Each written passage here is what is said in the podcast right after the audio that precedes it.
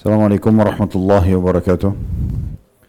Alhamdulillah wassalatu wassalamu ala Rasulillah. Segala puji dan puja kehadirat Allah Subhanahu wa taala juga salawat dan taslim kepada Nabi besar Muhammad sallallahu alaihi wa ala alihi wa sahbihi wasallam. Menawikan pada buku kita Sahih At-Targhib Tarhib dan kita masih dalam kitab haji serta masih di bab yang pertama yaitu anjuran melaksanakan ibadah haji dan umrah dan hukum orang yang berangkat ibadah haji dan umrah lalu meninggal dunia. Kita akan masuk hadis ke-12 dalam bab ini dengan sanad Hasan Sahih dan urutan 1105 dari awal belajar. Dari Abdullah bin Mas'ud radhiyallahu anhu dia berkata, Rasulullah sallallahu alaihi wasallam bersabda, "Tabi'u bainal hajj wal umrah." فإنهما ينفيان الفقر والذنوب كما ينفي الكير خبث الحديد والذهب والفضة وليس للحجة المبرورة ثواب إلا الجنة Hubungkanlah atau jadikanlah saling menyusul satu sama yang lain atau ulang-ulangilah bahasa lainnya antara ibadah haji dan ibadah umrah karena keduanya dapat menghapus kefakiran dan dosa-dosa sebagaimana ubapan tukang besi mengikis karat besi, emas dan perak dan haji yang mabrur tidak ada pahalanya selain surga. Hadis ini riwayat Tirmidzi, Ibnu Khuzaimah dan Ibnu Hibban dalam kitab sahih milik keduanya dan Tirmidzi mengatakan hadis ini hasan sahih.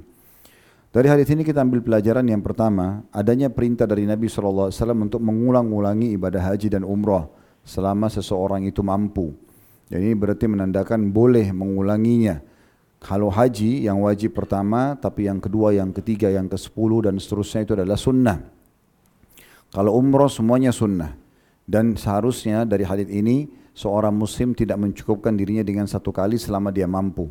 Oleh karena itu dinukil dari Atta bin Abi Rabah rahimahullah, ulama tabi'in yang masyhur, ulamanya para tabi'in pada saat itu, murid kesayangan Abdullah bin Umar dan beliau tinggal di Mekah.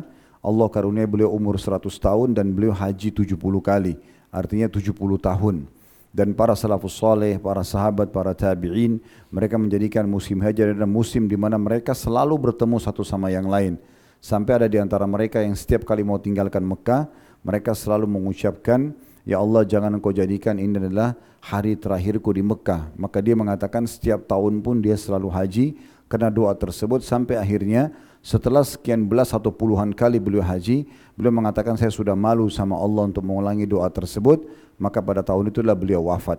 Ini menandakan memang dianjurkan untuk mengulang-ulanginya. Dan dinukil juga ummahatil mu'minin, ibu-ibu kita, ibu orang-orang beriman, para istri Nabi Ridwanullah alaihinna, mereka melakukan ibadah haji dan umrah setelah meninggalnya Nabi SAW. Artinya mengulangi di masa Nabi pernah dan juga sesudahnya juga pernah. Hanya menjadi bahasan para ulama' bolehkah mengulangi umroh berapa kali dalam satu perjalanan?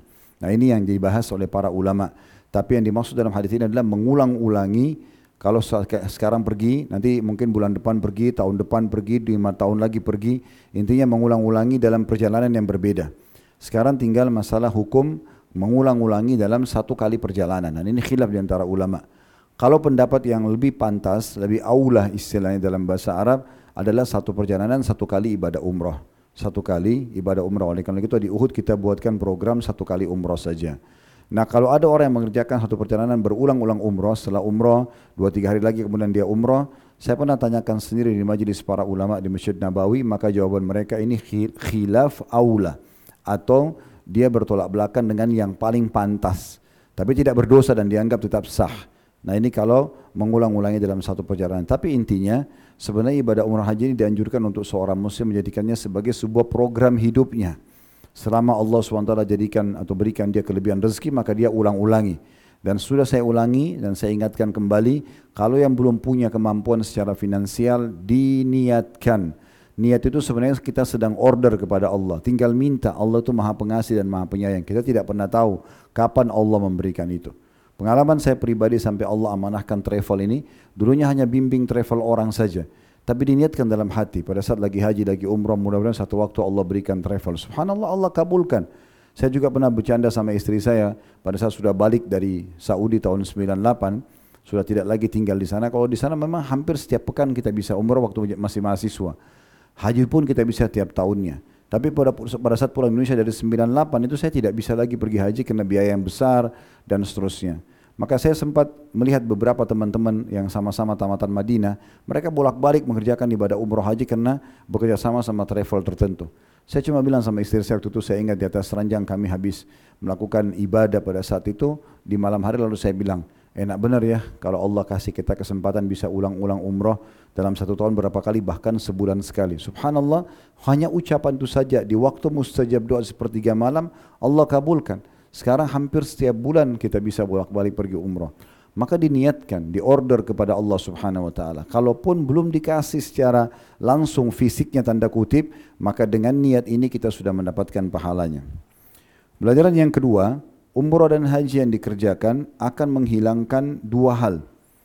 Al-faqra atau kemiskinan. Berarti menandakan jawabannya mafhum mukhalafa yang bisa difahami lawan daripada kemiskinan berarti Allah akan bukakan pintu rezeki dan kekayaan. Jadi tidak ada orang pulang umrah pulang haji itu kemudian miskin. Itu Allah SWT sudah janjikan akan memberikan kepada mereka kekayaan. Karena lawan daripada miskin berarti kaya. Dan yang kedua yang dijanjikan adalah dosa-dosanya akan dibersihkan. Dan perhatikan di sini bagaimana Nabi SAW menggambarkan bersihnya kemiskinan itu. Jadi dikikis habis kemiskinan dia, Artinya dia akan kaya. Dikikis habis juga dosa-dosanya sampai Nabi memberikan gambaran ibarat seperti ubapan tukang besi. Ya, bagaimana tukang besi menghilangkan karat yang ada dalam besi, di karat besi atau emas atau perak dengan disemprotkan api, maka seperti itu, begitulah cara pengikisan kemiskinan bagi orang haji dan umrah, hilang sama sekali dari dia kemiskinan tersebut, kesusahan hidup dan juga hilang dari dia dosa-dosa. Cukup ini menjadi keutamaan. Kalaupun hadis ini cuma satu yang kita bahas dalam haji dan umrah, sudah cukup mewakili semua keutamaan daripada yang kita baca. Walau sebelumnya memang sudah jelas dia afdal amal setelah iman kepada Allah. Cukup banyak ya yang kita lihat orang haji mabrur balasannya surga, diampuni dosa-dosanya, maka ini juga sudah ada tambahan berarti akan diberikan kepada dia kekayaan. Kemudian pelajaran yang terakhir yang ketiga adalah haji yang mabrur balasannya surga. Dan sudah kita sebutkan haji mabrur berarti mengikuti syarat dan rukun. Terus plus lagi hadis yang terakhir kita bahas kemarin hadis ke-11 tentang masalah waktu Nabi SAW mengangkat al-hajjil mabrur laysa lahu jazaa'il al-jannah. Ini hadis ke-12 yang kita baca. Hadis ke-11 yang lalu saya bacakan kembali. Kata Nabi SAW haji yang mabrur tidak ada balasannya kecuali surga. Qila wa ma birruhu. Maka ditanya kepada Nabi SAW, apa itu mabrurnya? Kata Nabi SAW, it'amu ta'am wa tibul kalam memberikan makan kepada orang-orang dan juga menjaga tutur kata yang santun. Artinya bagaimana seorang jemaah haji sibuk untuk bersedekah tentunya selama di sana terutama memberi makan. Dan memang di musim haji kita lihat di sana sangat banyak kontainer-kontainer yang besar. Mereka bagi-bagikan makanan dan minuman gratis ada juga orang-orang pribadi, dia naik mobil, masak di rumahnya, kemudian dibungkusin makanan lalu dibagi-bagikan kepada jemaah haji. Saya pernah terima sendiri itu di Muzdalifah, dikasih makanan yang masih hangat cukup banyak, nasi sama kambing segala macam gitu. Ada juga kontainer yang membagi-bagi minuman jus. Kita juga bisa datang ke kontainer itu mengatakan saya mau dibagikan torong seribu jus berapa uangnya seribu real misalnya kita kasih real langsung dia teriak sabidillah dibagi-bagiin kepada orang-orang jadi tidak asing di sana itu kalau kita lagi haji melihat orang-orang teriak sabidillah berarti itu sudah dibagi cuma-cuma. Ya, bahkan pernah satu tahun waktu kami masih mahasiswa saya sama sepupu saya waktu itu kami mahasiswa tidak pegang uang pada saat itu kecuali uang beasiswa yang kami terima. Saya pernah haji jalan kaki. Saya ingin coba gitu.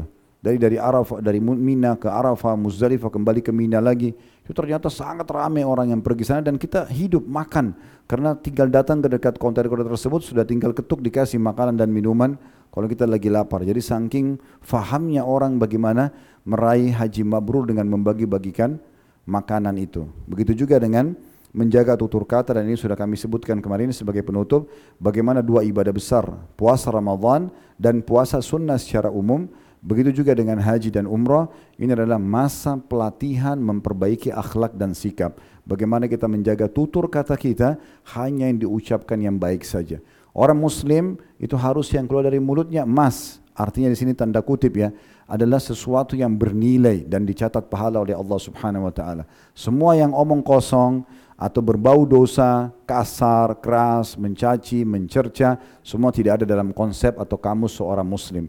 Ini pelajaran penting yang kita ambil dari haji juga. Semua bermanfaat. Subhanakallahumma bihamdika asyhadu an la ilaha illa anta astaghfiruka wa atubu ilaik. Assalamualaikum warahmatullahi wabarakatuh.